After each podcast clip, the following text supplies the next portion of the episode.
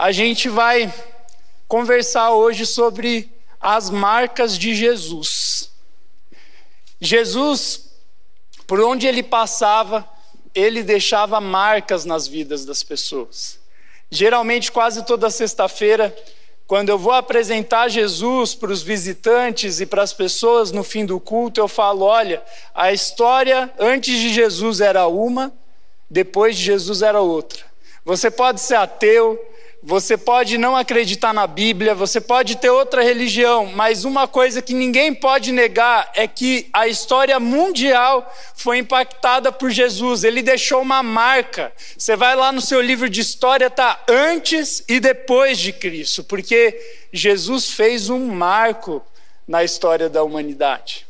E hoje a gente vai estudar algumas dessas marcas que Jesus deixou e que estão disponíveis para mim e para você. Às vezes a gente acha, quando vai pensar em Deus, se você perguntar para qualquer pessoa como você pensa em Deus, né? Alguns vão dizer: "Ah, eu penso num senhor barbudo, sentado num trono e olhando a gente assim". Outros vão dizer: "Deus deve ser lindo como eu". Aqueles que são mais narcisistas, que se acham lindos, deuses, né? Talvez hoje você veio aqui não para procurar uma marca do espírito, mas você veio marcar a vida de alguém com um pedido de namoro antes dos dias dos namorados. Deixa eu te dizer uma coisa: antes de dar uma aliança para alguém, deixa Jesus fazer uma aliança com você que é melhor. Amém? Depois você vai lá e dá aliança para o menino, para a menina. Só que Deus ele quer fazer uma marca diferente na sua vida. E aqui no nosso ministério, Deus tem dado algumas palavras. Teve um irmão que veio orar por mim no final de um culto e ele começou a falar sobre marcas que o Espírito Santo ia deixar na nossa geração. Ele começou, ele disse assim para mim, Tarek, Deus vai marcar a vida de vocês e vocês vão começar a marcar a vida das pessoas pela cidade. E isso já começou. Se você não sabe o significado de one flow, é um fluir, o fluir do Espírito Santo, que quando ele chega, ele produz transformação. O que, que são marcos? São momentos que trazem, fazem diferença na sua vida, são memoriais. Por exemplo, a festa de 15 anos.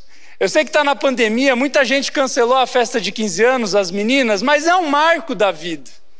Você vai lá, e é engraçado que eu não sei quem criou, e não existe nenhuma lei, mas tem um roteiro de festa de 15 anos, certo? Todo mundo chega, eu já eu vou em muito porque eu sou pastor de adolescentes. E eu não faço casamento, graças a Deus eu nunca casei adolescentes. E mas eu vou muito em festa de 15 anos. Várias adolescentes falam: "Pastor, você pode ir na minha festa de 15 anos fazer uma oração por mim? É um marco". Aí você chega lá, tem as mesas, você senta na mesa, aí tem aquela cerimônia, aí ela dança a valsa com o pai, né? Tem também aquela parte que mostra as fotos da menina quando ela era criança como se ela fosse muito diferente, porque ela é bem mais velha, né? Aí os caras ficam zoando, olha ela peladinha ali, não é? Festa de 15 anos é assim. Aí, se você é crente, geralmente vem o pastor, aí ele ora, e depois. Eu já fui em festa de 15 anos assim, agora quando me convidam para ir na festa de 15 anos, eu falo: olha, depois que eu orar, vai soltar um funk, senão eu não vou. Porque várias vezes eu já fui e começou um funkzão e tal, mas enfim. É um marco. Para os meninos, o marco é os 18 anos.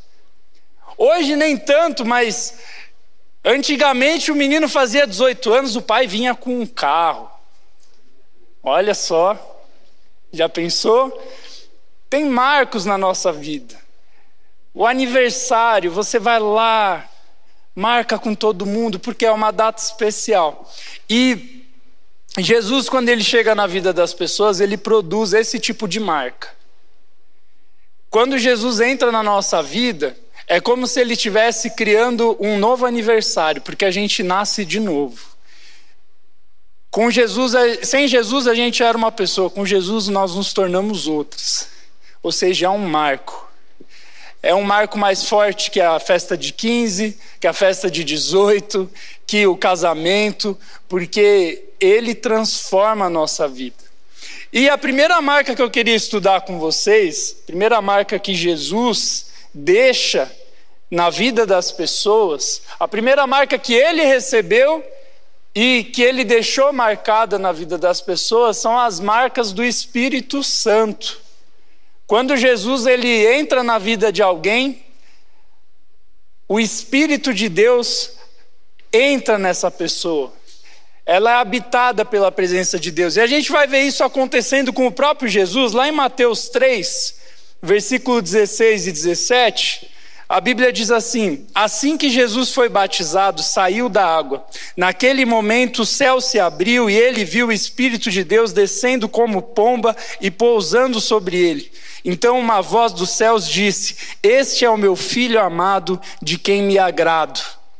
O próprio Jesus teve uma marca do Espírito Santo na vida dele. Ele foi batizado e a Bíblia diz que uma pomba veio, desceu nos ombros dele. A pomba era a, a prefiguração do Espírito Santo. O Espírito Santo veio sobre Jesus como uma pomba e ela pousa nos braços, nos ombros de Jesus e a Bíblia diz que veio uma voz do céu que disse: Esse é o meu filho em quem eu me agrado. Ou seja, Jesus foi marcado pelo Espírito Santo de Deus.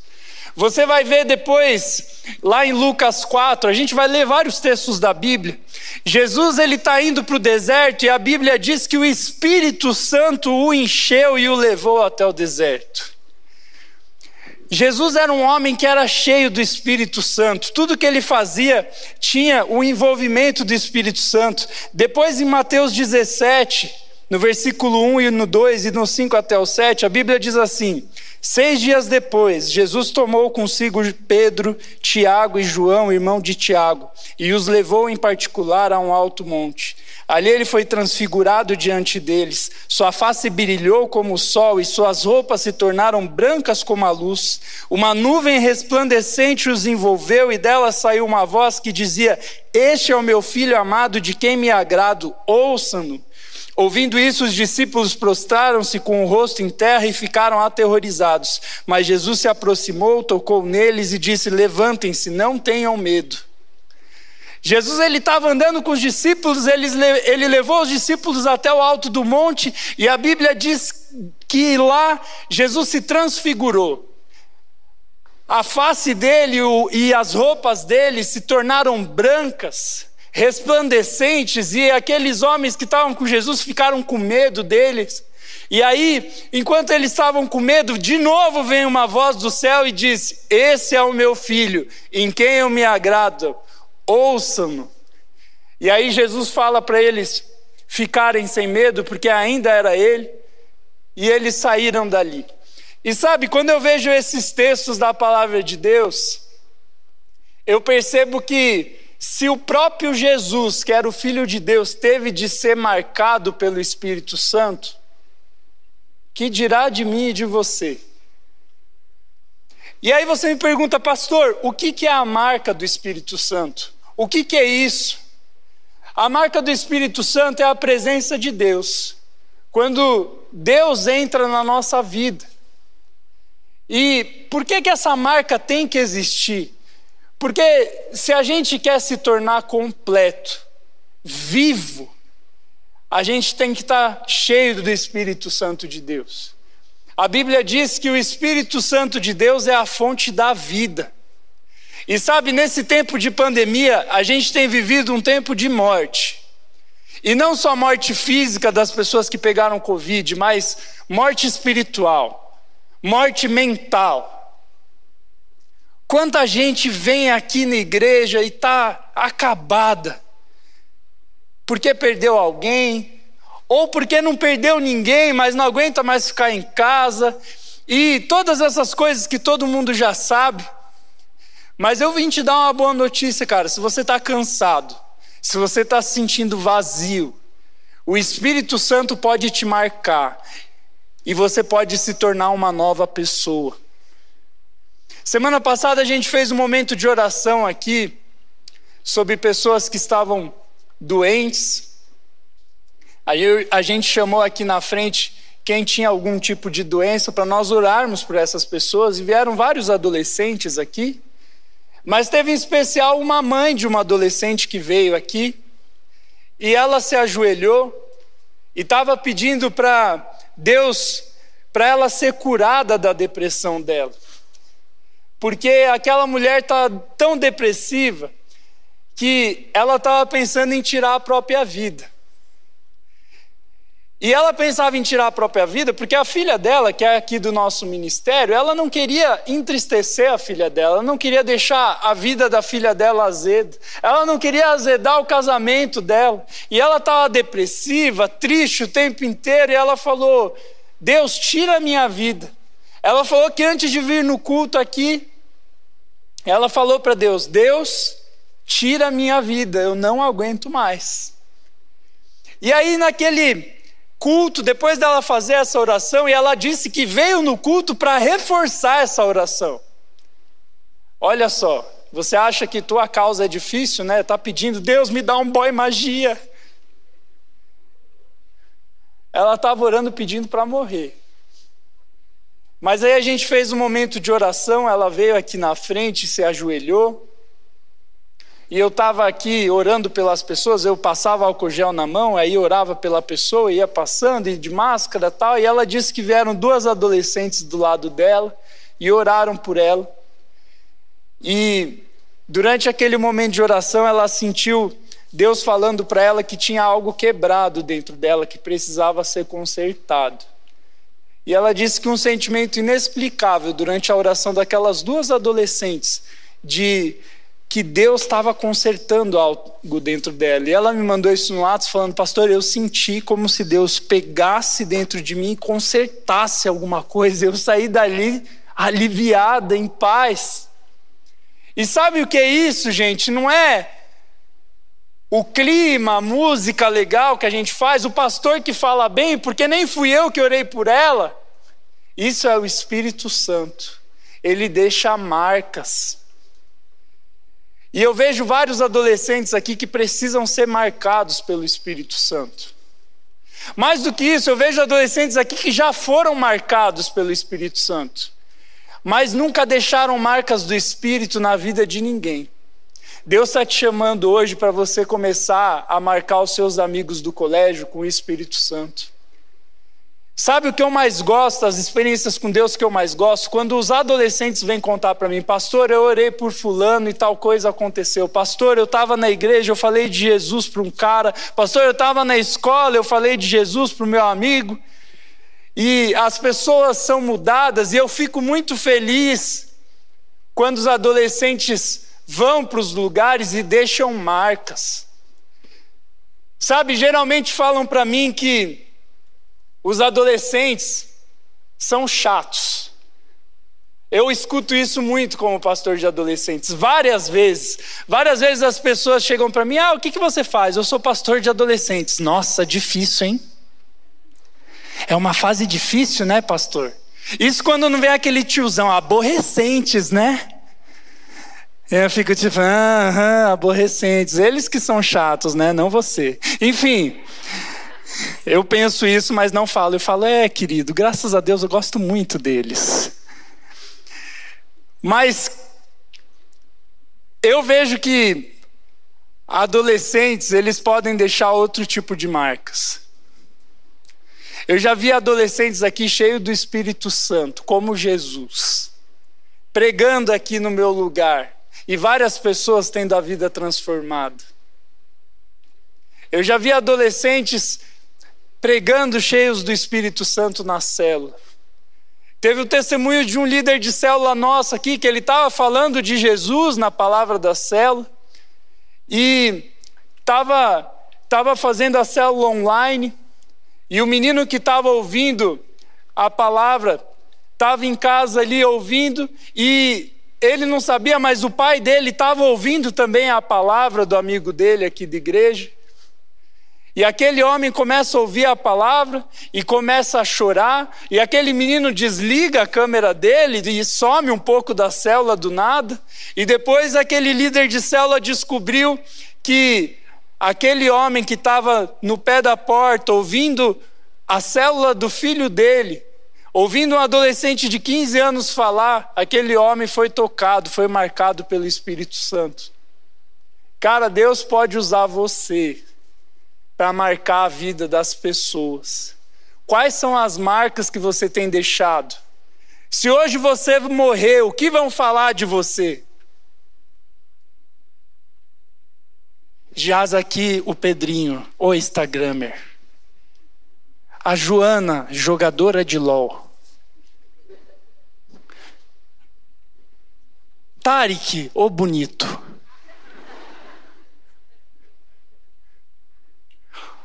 Ou vamos falar o seu nome, esse cara, ele era diferente, essa menina ela era diferente. Quando ele passava, eu sentia algo diferente no olho dele. Eu via brilho no olho, eu via vida, eu via o Espírito Santo.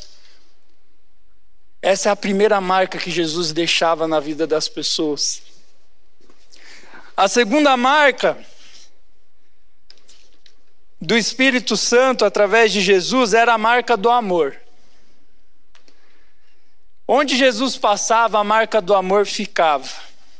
Mateus 9, 9 diz assim: Saindo Jesus, viu um homem chamado Mateus sentado na coletoria e disse-lhe: Siga-me. Mateus levantou-se e o seguiu. Estando Jesus em casa, foram comer com ele e seus discípulos muitos publicanos e pecadores. Vendo isso, os fariseus perguntaram aos discípulos dele: Por que o mestre de vocês come com os publicanos e pecadores? Ouvindo isso, Jesus disse: Não são os que têm saúde que precisam de médico, mas sim os doentes. Vão aprender o que significa isso. Desejo misericórdia e não sacrifícios, pois eu não vim chamar justos, mas pecadores. No versículo 36 diz assim: Ao ver as multidões, teve compaixão deles, porque estavam aflitas, desamparadas, como ovelhas sem pastor. O que, que esse texto diz? Que Jesus estava andando e chamou um homem chamado Mateus para andar junto com ele, ele foi comer e junto com ele estava Mateus, que era, que era coletor de impostos, e outros pecadores juntos. Naquela época, os coletores de impostos eram mal, mal vistos, porque eles vinham e pediam dinheiro para o povo e muitas vezes extorquiam o povo ao pedir impostos para o governo, coisa que a gente nunca viu aqui no Brasil, né? E aqueles homens eram mal vistos, mas Jesus andava com ele. Jesus andava com todos eles. A Bíblia tem várias vezes dizendo que Jesus se sentava com as prostitutas, com os pecadores, com os coletores de impostos, porque as pessoas viam amor em Jesus. Enquanto a sociedade excluía aquelas pessoas, Jesus acolhia aquelas pessoas. Jesus deixava marcas de amor. Tem outra história na Bíblia, a história do jovem rico que chega até Jesus e fala: Jesus, o que, eu preciso fazer para ter a vida eterna? O que eu preciso fazer para ser um homem de Deus? E aí Jesus dá alguns conselhos para esse menino, mas o que me chama a atenção na história, quando Jesus fala com aquele jovem, a Bíblia diz lá em Marcos capítulo 10 que Jesus olhou para aquele jovem e o amou. Os olhos de Jesus eram os olhos de amor. Sabe aquele meme que fala assim: olhe para tal coisa como tal pessoa olha para tal pessoa? Você já viu isso? Hoje eu vim te convidar a olhar para as pessoas como Jesus olhava.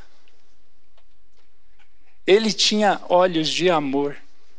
A Bíblia diz lá em João que quando Jesus soube que o amigo dele, Lázaro, morreu, Jesus chorou. O que, que isso mostra? Que ele era um homem que tinha compaixão. Onde ele passava, marcas de amor ficavam. Jesus é conhecido por uma das maiores e melhores frases da história, que na verdade não é só uma frase, é um mandamento.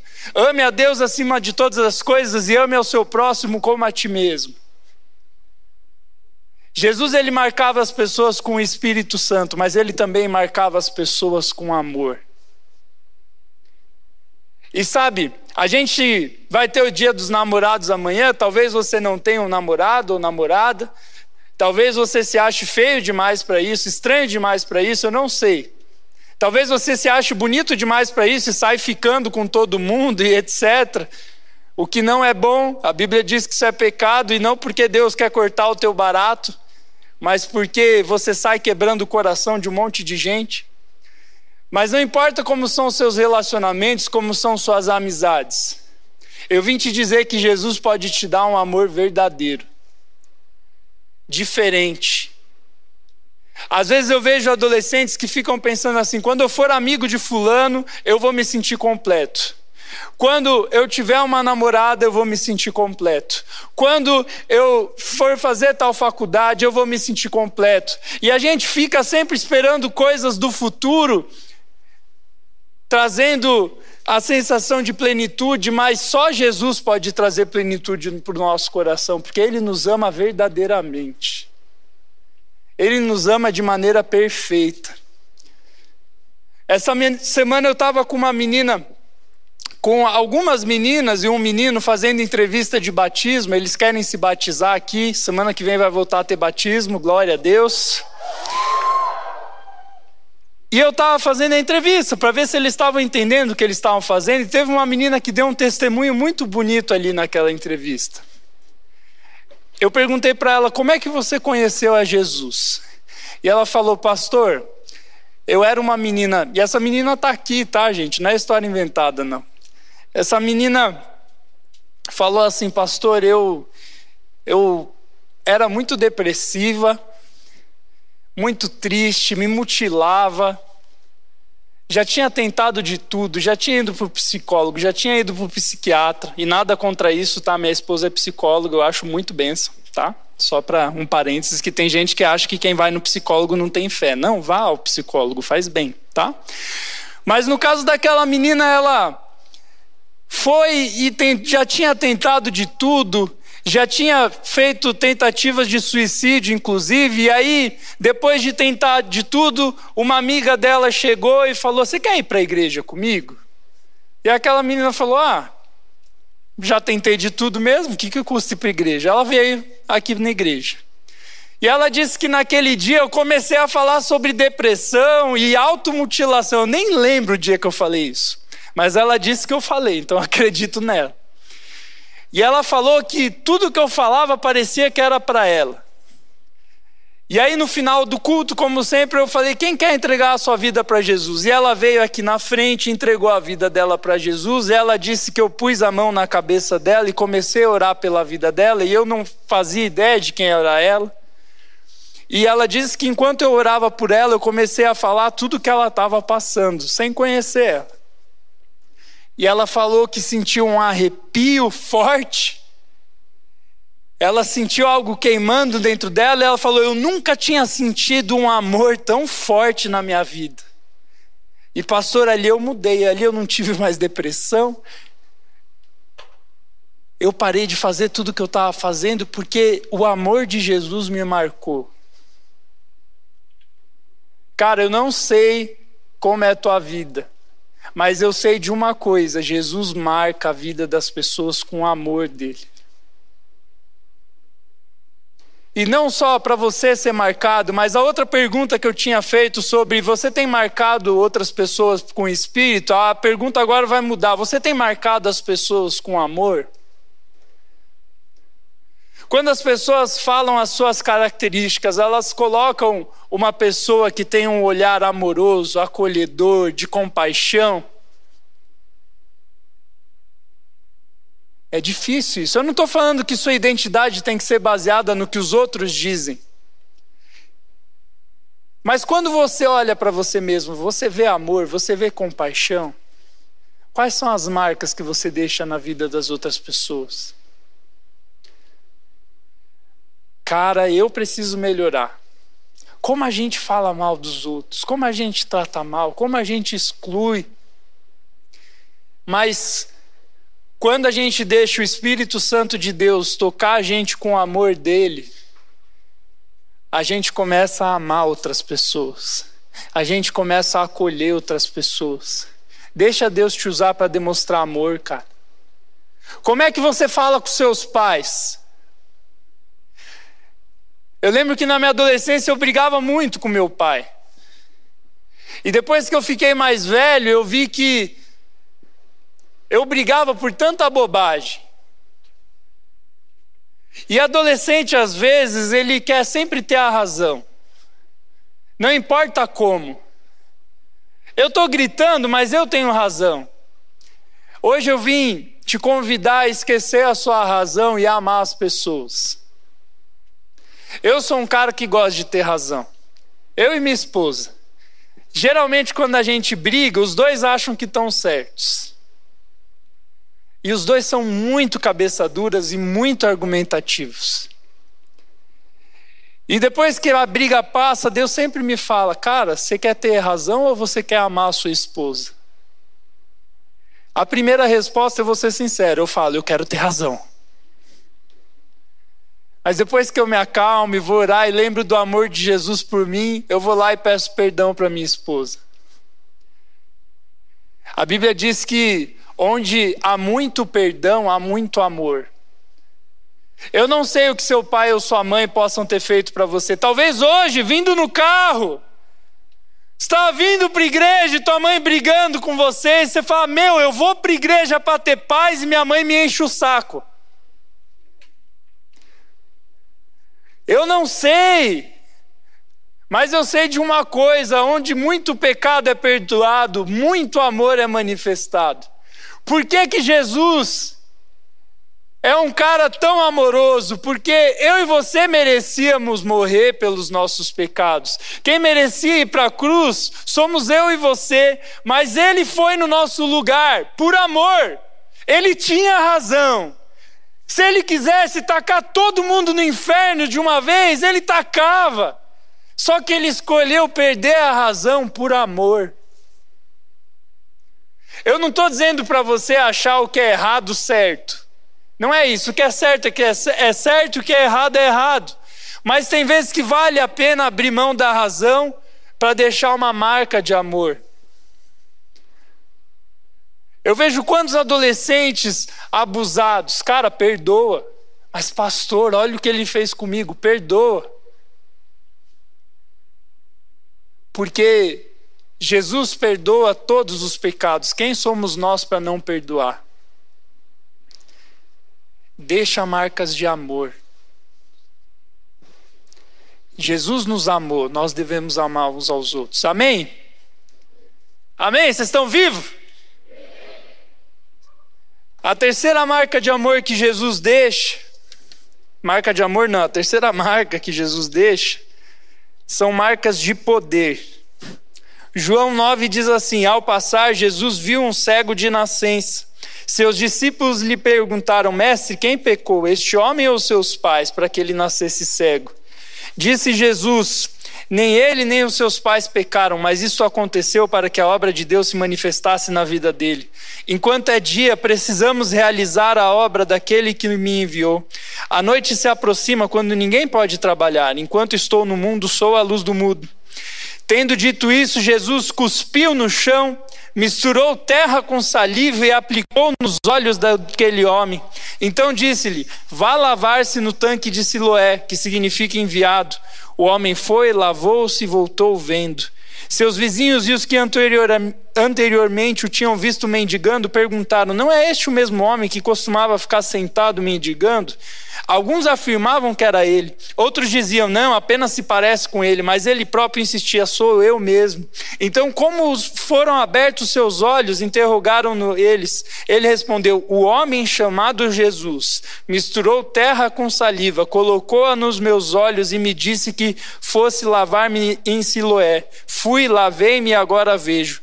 Eles perguntaram: Onde está esse homem? E ele respondeu: Não sei. A primeira marca que Jesus deixa é a do Espírito, a segunda é a do amor e a terceira é do poder de Deus. Essa história diz que Jesus estava andando com os discípulos e viu um cego de nascença. E naquela época as pessoas achavam que quem nascia com alguma deficiência física nascia daquele jeito porque tinham, é, porque os pais daquela pessoa, até mesmo aquela pessoa, seria uma pessoa cheia de pecado, uma família cheia de pecado. E aí os discípulos falam: Jesus, quem pecou para que esse homem nascesse cego? Aí Jesus fala: ninguém pecou. Ele nasceu cego para a glória de Deus ser manifestada na vida dele. Ele nasceu cego porque o poder de Deus vai se manifestar na vida dele hoje. E a Bíblia diz que Jesus fez um dos milagres mais nojentos da história. Jesus ele cospe no chão, pega a terra em volta do cuspe e mistura com a saliva e passa nos olhos do cara. E aí ele diz para o cara: agora vai se lavar. Aquele homem vai, se lava no tanque de Siloé e volta enxergando. E sabe o que eu acho interessante dessa história? É porque Jesus deixou uma marca bem clara na vida daquele cara. Eu gostaria que você imaginasse: eu quero chamar alguém para eu cuspir nos seus olhos. Quem aceita? Brincadeira, você achou, né? Eu já fiz essas dinâmicas aqui, não te cuspi ainda. E não vou fazer no Covid. Mas você imagina alguém passando terra com saliva no teu olho? E às vezes eu me pergunto, cara, por que que Jesus fez isso? Tem um monte de explicação teológica, mas para mim a mais legal que tem é para aquele homem sentir a marca do poder de Deus, sentir algo, sentir Jesus marcando os olhos e esfregando os olhos dele. E eu imagino aquele homem lavando o rosto e tirando aquela marca, até que nojenta dos olhos, mas depois enxergando. Sabe, tem adolescentes aqui hoje que enxergam, mas estão cegos, porque nunca viram o poder de Deus. Quantos adolescentes eu já atendi, ou quantos pais já chegaram para mim, e essas pessoas falando assim: ah, pastor, eu não acredito nesse negócio de milagre, isso é conversa, não é real. Mas sabe o que acontece com essas pessoas? Elas estão cegas. E hoje Jesus está cuspindo saliva no teu olho para você enxergar espiritualmente, porque o poder de Deus existe sim, é real. Quantas manifestações do poder de Deus a gente já viu aqui no nosso ministério? E sabe, você quer ser marcado pelo poder de Deus? Pede para Jesus abrir os seus olhos para você começar a enxergar a graça e o poder dele. Tem uma história de um livro muito massa. O Rogerinho que me deu esse livro, tá aí o Rogerinho das Libras. Chama O Vinho Novo é Melhor. Confesso, Rogerinho, que quando você me deu esse livro, eu olhei e falei, deve ser paia. Mas obrigado, Rogerinho. Porque pastor ganha muito livro e ganha vários livros ruins às vezes, gente. Mas não podemos reclamar, Deus é bom. Tudo que vem de graça, nós agradecemos a Deus. E aí eu falei, eu vou ler esse livro. E aí eu comecei a ler esse livro. É o livro de um avivalista é, na África. Ele começa a falar de Jesus para as pessoas na África, começa a falar das marcas do Espírito, das marcas do amor de Deus e de marcas do poder de Deus. Aquele homem pregava, ele orava pelas pessoas doentes e tal. E aí tem uma história dele que é muito legal, está no capítulo 12 do livro. Ele chega no subúrbio ali da cidade de Cabo e ele começa a fazer culto nas casas. E ele começa a ir na casa das pessoas e fazer cultos na casa daquelas famílias e gente simples. E ele falando de Jesus, um dia ele foi na casa de, um, de uma família que tinha uma menina que estava deitada na cama, e ela tinha sofrido um acidente numa fábrica, E os diagnósticos é que ia demorar muito para ela voltar a andar. Já fazia 19 meses que ela não andava, e ainda o diagnóstico é que ia demorar muito ainda para aquilo acontecer. E aí a história, ele conta que ele vai e ora por aquela menina. Ele faz uma oração simples para ser curada, mas não acontece nada. E aí era nove e meia da noite, ele vai embora, fica em casa, normal. De repente o telefone dele toca, 11 da noite. Ele atende o telefone. Era um irmão daquela casa falando: Pastor, aconteceu um negócio muito poderoso. Ele: O que, que aconteceu? Ele: Não, veio outro pastor aqui. E o outro pastor falou que você é do diabo. Aí ele falou: Por quê? Aí, ah, ele disse assim: que se você fosse um homem de Deus, você ia orar para a menina ser curada. E a menina ia ser curada, mas a gente falou que você orou e não aconteceu nada. E aí, quando ele falou de novo que você era um homem do diabo e que se você fosse um homem de Deus, a menina teria que ser curada, a menina deu um salto da cama, ficou de pé e começou a andar. E aí aquele pastor começa a pedir desculpa, fica envergonhado e depois vai até a casa do Robert Tom, que é o avivalista, para pedir desculpa porque achou que ele era um homem do diabo. O poder de Deus ainda existe sim, não é a história da Bíblia de milhares de anos atrás. É coisa de agora.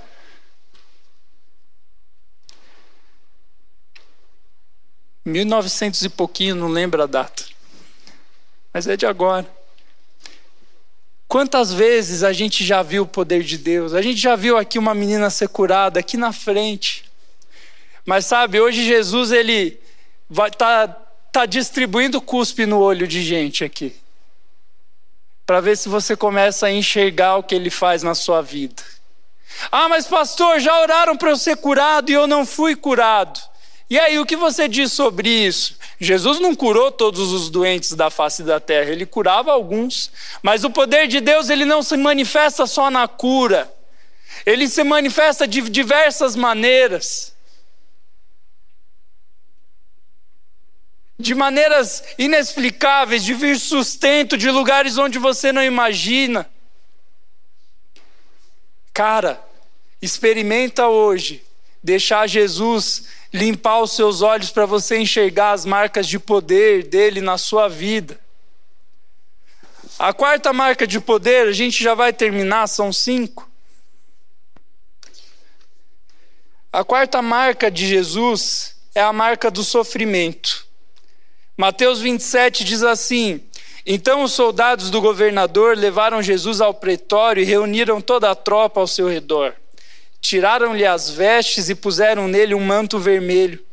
Fizeram uma coroa de espinhos e a colocaram em sua cabeça. Puseram uma vara em sua mão direita e, ajoelhando-se diante dele, zombavam: Salve o Rei dos Judeus! Cuspiram nele, tirando-lhe a vara, batiam-lhe com ela na cabeça. Depois de terem zombado dele, tiraram-lhe o manto e vestiram-lhe suas próprias roupas. Então o levaram para crucificá-lo. Outra marca de Jesus, mas essa não parece de primeira ser tão legal como as outras, porque a primeira é ser marcado pelo Espírito. Opa, todo mundo quer Jesus no coração. A segunda é a marca do amor, todo mundo quer ser amado. A terceira é a marca do poder, mas a quarta é a marca do sofrimento. O texto que a gente leu diz que quando Jesus morreu, antes dele ser crucificado, ele foi açoitado bateram nele, cuspiam nele, vendaram os olhos de Jesus, batiam nele e diziam: Já que você é Deus, quem foi que te bateu?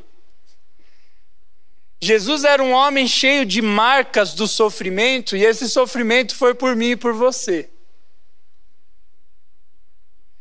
E sabe o que é interessante? Muita gente fala assim: ah, se Deus existe, por que as pessoas sofrem?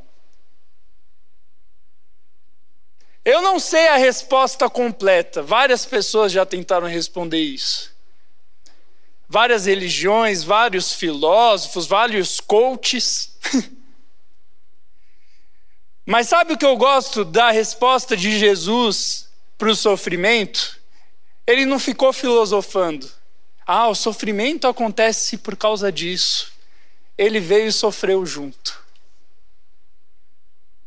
Ele olhou a gente sofrendo e falou: Eu não vou deixar eles sofrerem sozinhos. E claro, tem algumas explicações bíblicas para o sofrimento, o pecado é a maior delas.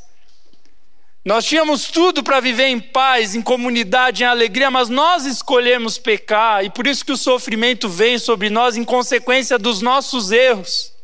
Mas ao invés de Jesus ficar apontando e culpando a gente dos nossos erros, ele simplesmente desce e sofre junto. Mas, pastor, por que eu quero as, as marcas do sofrimento? As marcas do sofrimento, elas são boas, porque quando nós sofremos junto, nós conseguimos cuidar das outras pessoas que sofrem o mesmo que a gente. Sabe por que Jesus me cativa? O que mais me cativa em Jesus não é os milagres, não são os milagres, não são é, as coisas estratosféricas que ele fazia. O que mais me cativa em Jesus é que ele sentiu a minha dor. Ele sofreu junto comigo. A Bíblia diz que ele nos entende porque ele sabe o que a gente está passando. Ele foi um homem. E sabe, às vezes, ao invés de reclamar do teu sofrimento, dá graças a Deus que Jesus sofreu por você para que você tivesse vida mesmo em meio ao sofrimento, vida aqui na terra e vida lá no céu. E mais, usa o teu sofrimento para cuidar de outras pessoas. Foi tão legal ontem, terminou a Flow School, e veio uma menina conversar comigo e ela começou a contar os problemas dela e eram coisas difíceis, mas enquanto ela contava os problemas dela, eu comecei a dar risada. Que acolhedor, pastor, você já vai entender. Eu comecei a rir porque eu falei, eu passei por um negócio igualzinho. E eu sei totalmente como você está se sentindo. E aí, a partir do sofrimento que eu passei ainda passo um pouco, eu comecei a ajudar aquela menina. E hoje, se você está sofrendo, Deus está te chamando para você usar as marcas do seu sofrimento para trazer vida para outras pessoas. O que, que é a cruz? É Jesus sofrendo para trazer vida. Jesus morre na cruz para perdoar os nossos pecados, para limpar a nossa conta. O sofrimento é o sintoma da causa do pecado. Nós pecamos.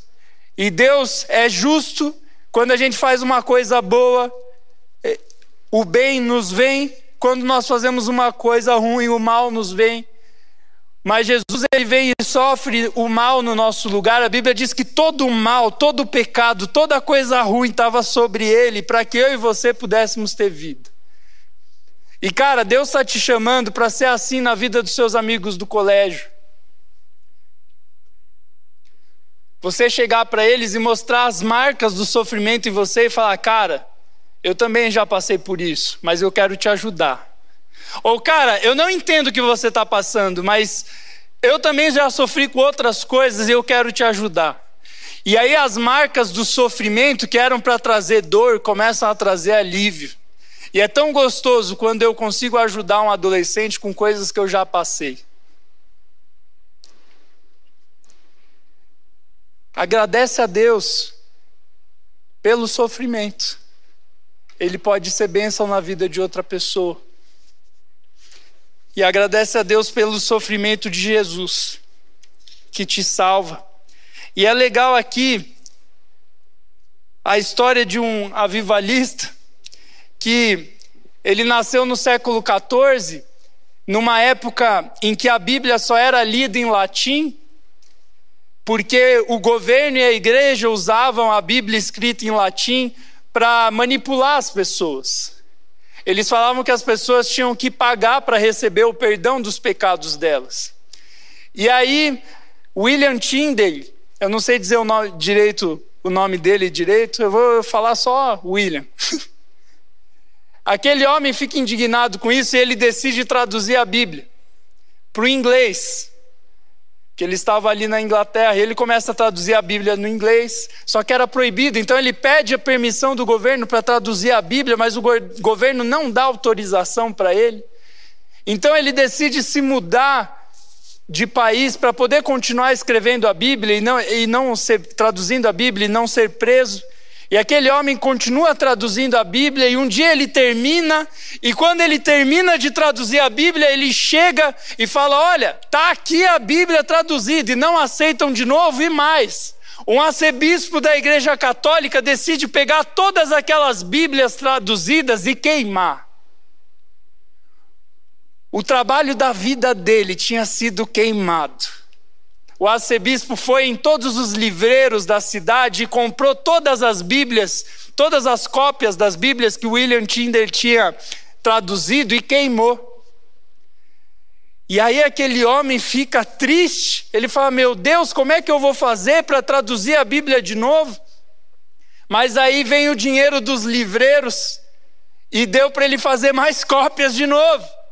E aquele homem continua vendendo Bíblia, vendendo Bíblia e começa a ser perseguido, até que chega um momento em que o governo decide executar ele. Pegam William e queimam ele vivo numa estaca. E a história diz que quando ele estava sendo queimado vivo, a última palavra que ele disse, ele olhou para o alto e falou assim: Deus abre os olhos do rei da Inglaterra. E aí ele morreu queimado vivo, e algum tempo depois, as pessoas conseguem receber as Bíblias que aquele homem tinha traduzido. O sofrimento dele trouxe vida para outras pessoas. E a última marca que Jesus traz é a marca de glória. A Bíblia diz em João 24, 29: Tomé, chamado Dídimo, um dos doze, não estava com os discípulos quando Jesus apareceu. Os outros discípulos lhe disseram: Vimos o Senhor, mas ele lhes disse: se, não eu, se eu não vir as marcas dos pregos nas suas mãos, não colocar o meu dedo onde estavam os pregos e não puser a minha mão no seu lado, não crerei. Uma semana mais tarde, os seus discípulos estavam outra vez ali, Tomé com eles. Apesar de estarem trancadas as portas, Jesus entrou, pôs-se no meio deles e disse: Paz seja com vocês. E Jesus disse a Tomé: Coloque o seu dedo aqui, veja as minhas mãos, estenda a mão e coloque-a no meu lado. Pare de duvidar e creia. Disse-lhe Tomé: Senhor meu e Deus meu. Então Jesus lhe disse: Porque me viu, você creu? Felizes os que não viram e creram. A última marca é a marca da glória de Deus. Olha aqui para mim. Essa história é massa porque Jesus ele não só foi morto, no terceiro dia ele ressuscitou. Ele foi glorificado. E ele aparece para os discípulos. Mas Tomé não estava junto e ele duvida, ele fala: Eu só vou acreditar que Jesus ressuscitou se eu tocar nas marcas do sofrimento dele, se eu tocar na mão em que os pregos foram enfiados, se eu tocar no lado dele que tinha sido cortado. E não é porque Tomé era um homem com pouca fé, mas é porque ele tinha visto Jesus sangrando com uma coroa de espinhos, com pregos gigantes nas mãos, crucificado. Ele falou: é impossível que esse homem tenha ressuscitado. Mas aí Jesus aparece, mostra as mãos com os furos dos pregos e fala: olha, você pode ver aqui a marca da glória de Deus. E aí ele diz assim: Senhor Deus e Deus, Senhor meu e Deus meu. E aí Jesus diz assim para ele: Você creu porque você viu? Porque você encostou? Felizes aqueles que não viram e creram. E sabe, hoje tem vários aqui que não viram a mão de Jesus. No fim desse culto, eu não vou trazer um pedaço da madeira que Jesus foi crucificado ou tentar fazer algo para você ver Jesus com a mão cortada. Mas Jesus diz assim: Felizes aqueles que não viram isso que vocês estão vendo, mas creram. Essas pessoas sou eu e você, somos eu e você.